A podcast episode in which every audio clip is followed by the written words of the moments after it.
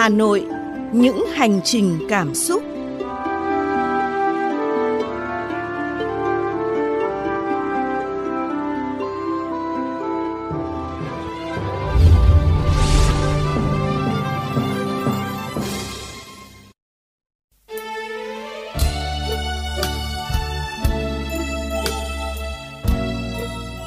Thùy Linh và Như Ngọc rất vui khi được cùng quý vị đến với Hà Nội những hành trình cảm xúc. Trong 10 phút sắp tới trên làn sóng FM, chúng ta sẽ cùng khám phá du lịch thủ đô qua lăng kính văn hóa, lịch sử, con người và không gian sống của Hà Nội để có thêm những góc nhìn chứa đựng nhiều cảm xúc về Thăng Long Hà Nội. Mời quý vị cùng bắt đầu cuộc dạo chơi thủ đô với bản tin Hà Nội những ngày vui. Hà Nội những ngày vui.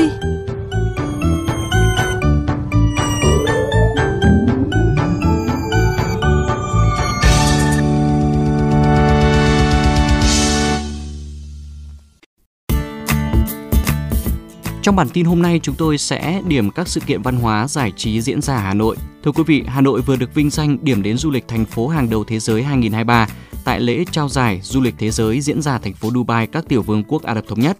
Đây là lần thứ hai Hà Nội vinh dự đón nhận giải thưởng này. Điều này cho thấy sức hút của ngành du lịch thủ đô trên bản đồ du lịch thế giới. Lượng du khách đến Hà Nội ngày một tăng, giúp du lịch có sự bứt tốc ngoạn mục, Hà Nội vừa khởi động tour xe đạp đêm Thăng Long Hà Nội với hành trình trải qua một loạt di tích văn hóa lịch sử. Đây là một trong 15 sản phẩm du lịch đêm đặc trưng mà Sở Du lịch Hà Nội mới công bố.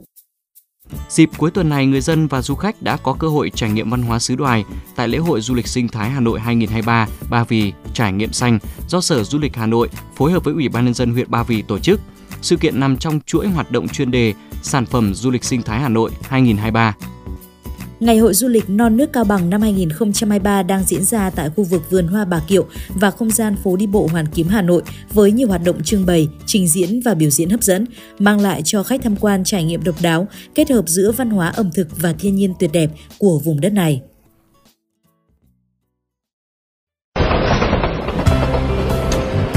Hành trình cảm xúc.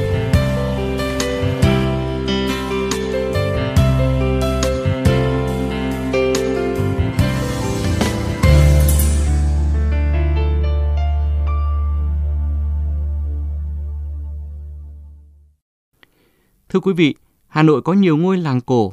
Một trong những ngôi làng cổ từng là kinh đô của nước Vạn Xuân dưới triều hậu vua Lý Nam Đế, nằm bên ba sông lớn là sông Nhuệ, sông Hồng và sông Hát.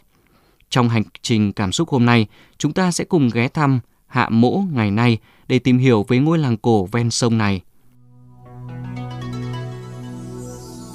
Hạ Mỗ, huyện Đan Phượng là vùng đất cổ có bề dày lịch sử văn hóa truyền thống. Nơi đây hiện còn mang dấu tích thành cổ Ô Diên, đã từ lâu, người dân Hạ Mỗ luôn tự hào được sinh ra và lớn lên trên vùng đất địa linh nhân kiệt với nhiều nét văn hóa truyền thống, nhiều vết tích cổ còn lưu lại. Đình Vạn Xuân là một ngôi đình cổ còn khá nguyên vẹn. Nằm ở trung tâm làng, xây dựng theo hướng Tây là tâm đối xứng của hai ngôi đền Hàng Văn Văn Miếu Đường và Hàng Võ Chi Chỉ Đường ở hai đầu Bắc Nam của làng. Hiện nay đình Vạn Xuân vẫn còn một số câu đối nói về quốc hiệu Vạn Xuân và thành Ô Diên, Chia sẻ của nhà giáo Nguyễn Tọa, nhà nghiên cứu lịch sử địa phương ở xã Hạ Mỗ, huyện Đan Phượng, Hà Nội. Đình Văn Xuân của làng Hạ Mỗ là thờ hoàng tử Lý Văn Lang, con của vua hậu Nam Đế. Và có thể nói là công lao sự nghiệp của người là đóng góp phần để thống nhất Giang Sơn ở thời kỳ thế kỷ thứ 6 nhà nước Văn Xuân. Và cùng với ông thì còn còn có các ờ, vương tôn nhà Tiền Lý. Thì ngôi đình này đã thờ kể cả từ hậu Nam Đế đến Phật tử hoàng tử Lý Văn Lang, nhã lăng ninh đại vương và biệt suý Lý Phổ Đỉnh. Mà biệt suý Lý Phổ Đỉnh là một trong vị tướng tài đã giữ thành Ô Diên chiến đấu chống quân Tùy đến giai đoạn cuối cùng. Thế đấy là cái công lao sự nghiệp và cái thứ hai, nhân dân thường quan niệm thành hoàng là cái người bảo hộ cho tình hình sức khỏe an ninh của nhất giải nhân dân cho nên nhân dân tôn thờ ờ, thành hoàng và coi đấy là vua của làng đình à, Vạn Xuân có thể nói là một ngôi đình cổ có ra đời rất sớm ít nhất là phải trước thế kỷ 17 chứ không phải là ở thế kỷ thứ bảy. Đặc biệt là cái cấu trúc, ta đã biết ngôi đình này là một trong ngôi đình cổ hiện còn mà theo các ông chí đánh giá đấy là một cái đặc biệt còn rót lại về cái cấu trúc đặc biệt là nội vương ngoại quốc. Mà nội vương ngoại quốc nghĩa là cái chỉnh thể ở đây nó gắn liền với cái quốc đô nhà nước Vạn Xuân thế kỷ thứ sáu và đặc biệt cái hình của cái mảnh đất này là hình quy vần ngọc là con rùa vần viên ngọc chính là cái cái cái gò tròn ở giữa ao đình làng đình Vạn Xuân có thể nói là một cái nơi tập hợp cái uh, hoạt động văn hóa của làng Hà Mỗ từ thượng cổ cho đến bây giờ nhiều thứ có thể hôm nay vẫn còn giữ được Hà Mỗ còn được biết đến bởi ngôi chùa Hải Giác ra đời từ thế kỷ thứ 6. Câu ca về chùa Hải Giác vẫn còn được lưu truyền tới ngày nay. Chùa được xây dựng trên khu đất bằng phẳng rìa làng. Là ngôi chùa cổ có niên đại ra đời sớm, được hoàn thiện trong thời Lê nên Phật điện của chùa khá đồ sộ, phong phú, đặc trưng cho một tam bảo chùa Lê điển hình. Hiện nay chùa còn lưu giữ được hơn 200 pho tượng lớn nhỏ, trong đó có 50 pho tượng tròn là những tác phẩm nghệ thuật có giá trị cao.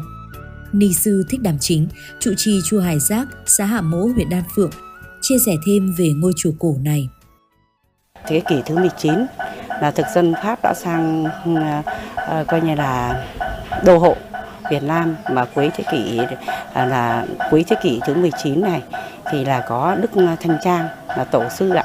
À, các sư đi tu thì các tổ cũng nghĩ là vì đạo quyên thân, vì dân phục vụ và với cái đất nước của đang chìm trong kháng chiến và chống thực dân Pháp là người dân thì rất là đau khổ vì chiến tranh như vậy cho nên ngài quyết tâm ừ, à, à, đã cùng mấy kết hợp cùng với các uh, bậc uh, các bậc ờ, các bậc mà các ngài đã chiến tranh á đã đứng lên để khởi nghĩa các cuộc như là ngài đề thám và ngài là à, là một trong à, các vị sư nổi tiếng ở vùng à, đất Bắc.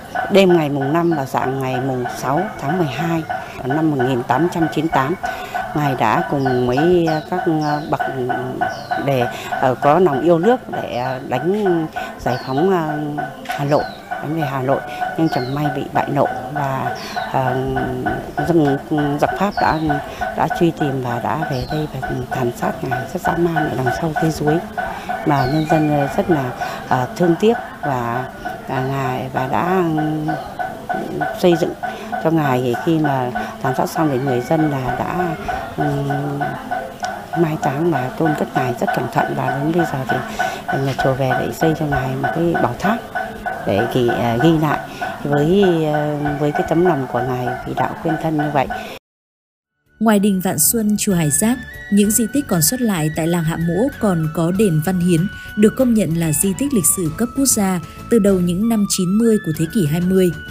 Những di tích lịch sử này là lý do níu chân du khách thập phương để du khách đến tham quan, khám phá những nét kiến trúc độc đáo, phong cách xây dựng có 102 và những hiện vật có giá trị vẫn còn nguyên vẹn được bảo tồn kỹ lưỡng.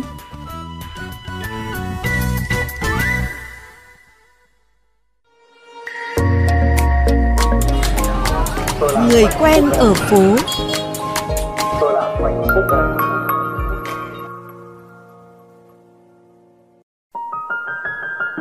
Quý vị thân mến, Hà Mỗ nằm cạnh các con sông lớn như sông Nhuệ, sông Hồng và sông Hát được phù sa bồi đắp. Lúa gạo và các sản phẩm nông nghiệp ở đây rất đa dạng phong phú. Người dân Hạ Mỗ từ xa xưa đã làm các món ăn như bánh do, đậu phụ và bột sắn dây. Nhưng đặc biệt nhất là món cháo xe Hạ Mỗ. Ăn cháo bằng đũa thì chắc hẳn là sẽ ít người biết đến. Vẫn là những cách nấu cháo thông thường, nhưng thay vì đổ bột vào nồi và khuấy đều thì người làng Hạ Mỗ đã có những cách làm riêng và chúng ta sẽ cùng lắng nghe chia sẻ của chị Thanh, một người dân làng nói về món ăn độc đáo này. Cháo này nó khác với cái ừ, cháo khác ấy, thì người ta cái kia chỉ là cái gạo hạt gạo người ta ninh ra nó nở bung. Nhưng cái này thì mình phải ngâm qua một thời gian 7 đến 8 tiếng, bắt đầu mình nghiền, nghiền ra bột nước, mình lại lọc, chất lọc cho làm sao nó khô. Thì bắt đầu mình lại à, cho nước nóng vào mình nhạo cho cái độ bao giờ cái à, xe này cái bột nó dẻo. Thì mình đem xe như này. Hiện nay ngoài Hạ Mỗ, cháo xe còn được bà con một số xã khác ở Đan Phượng, thậm chí là Hoài Đức nấu hàng ngày để bán ăn sáng. Đó cũng là một cách lưu giữ món ăn truyền thống của quê hương cho các thế hệ mai sau. Và đấy cũng là một cách để giới thiệu tới du khách thập phương thưởng thức hương vị độc đáo của món ăn này. Chúng ta sẽ cùng lắng nghe xem là món cháo xe ngày nay liệu cách nấu có khác gì món cháo xe mà ngày xưa cha ông để lại cho làng Hạ Mỗ hay không từ ngày xưa đến bây giờ nó cũng chỉ như nhau thôi. Là công đoạn nó cũng chỉ như vậy thôi. Thì đầu tiên thì mình phải ngâm gạo. Mình chọn gạo ngon. Mình vừa ngâm gạo. Ngâm gạo xong mình đi mua xương và ninh. Ninh xong bắt đầu mình mới à, cái bột này mình nọc cho nó khô đi. Bắt đầu mình nhạo. Nhạo bao giờ mà thấy cái bột nó độ có độ dẻo. Thì bắt đầu mình mới đem vào xe. Xe thì à, khi mà mình xe thì mình à, nắm chặt hai cái tay vào thì mình xe mà con xe nó đều, đều hơn ấy đấy với lại mình thỉnh thoảng mình để cho cái nước nó sủi lên thì là con xe nó không bén xuống thì nó sẽ không bị cháy. Còn nếu như là nước mà nó không sủi được ấy, đều thì con xe nó sẽ bén xuống dưới này thì nó sẽ có độ cháy nó bén ở dưới nồi. Cháo xe thì sẽ được nấu trong những cái dịp như thế nào ạ? cái cháo xe này thì à, các ngày lễ hay là ở làng thì có những cái đám hội hay là khi mà bạn bè mà đông vui tụ tập mà năm bảy người gì đấy người ta cũng à, bày ra để người ta ăn. Đặc biệt là ngày hội làng thì không bao giờ thiếu thì cứ có hội là nông vui là sẽ sẽ có những cái này, có một hội có có thể năm bảy nồi hàng bao nhiêu người làm đấy thế thì là nó thưởng thức nó, cái món này cho nó dễ ăn Việc giữ gìn và làm ra món cháo xe truyền thống để mọi người thưởng thức giống như cách người làng Hạ Mỗ vẫn duy trì, không chỉ giúp người dân có thu nhập ổn định cuộc sống, mà còn góp phần lưu giữ nét đặc sắc của văn hóa ẩm thực truyền thống dân tộc.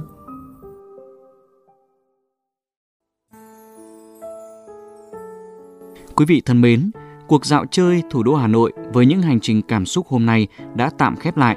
Quý vị hãy nhớ khung giờ phát sóng của chương trình là tối thứ Bảy và tối Chủ nhật hàng tuần trên VOV Giao thông tần số FM 91 và Mekong FM 90 MHz để cùng chúng tôi đến với một Hà Nội yêu thương. Chương trình do kênh VOV Giao thông phối hợp với Sở Du lịch thực hiện. Chào tạm biệt và hẹn gặp lại quý vị trong các chương trình tiếp theo.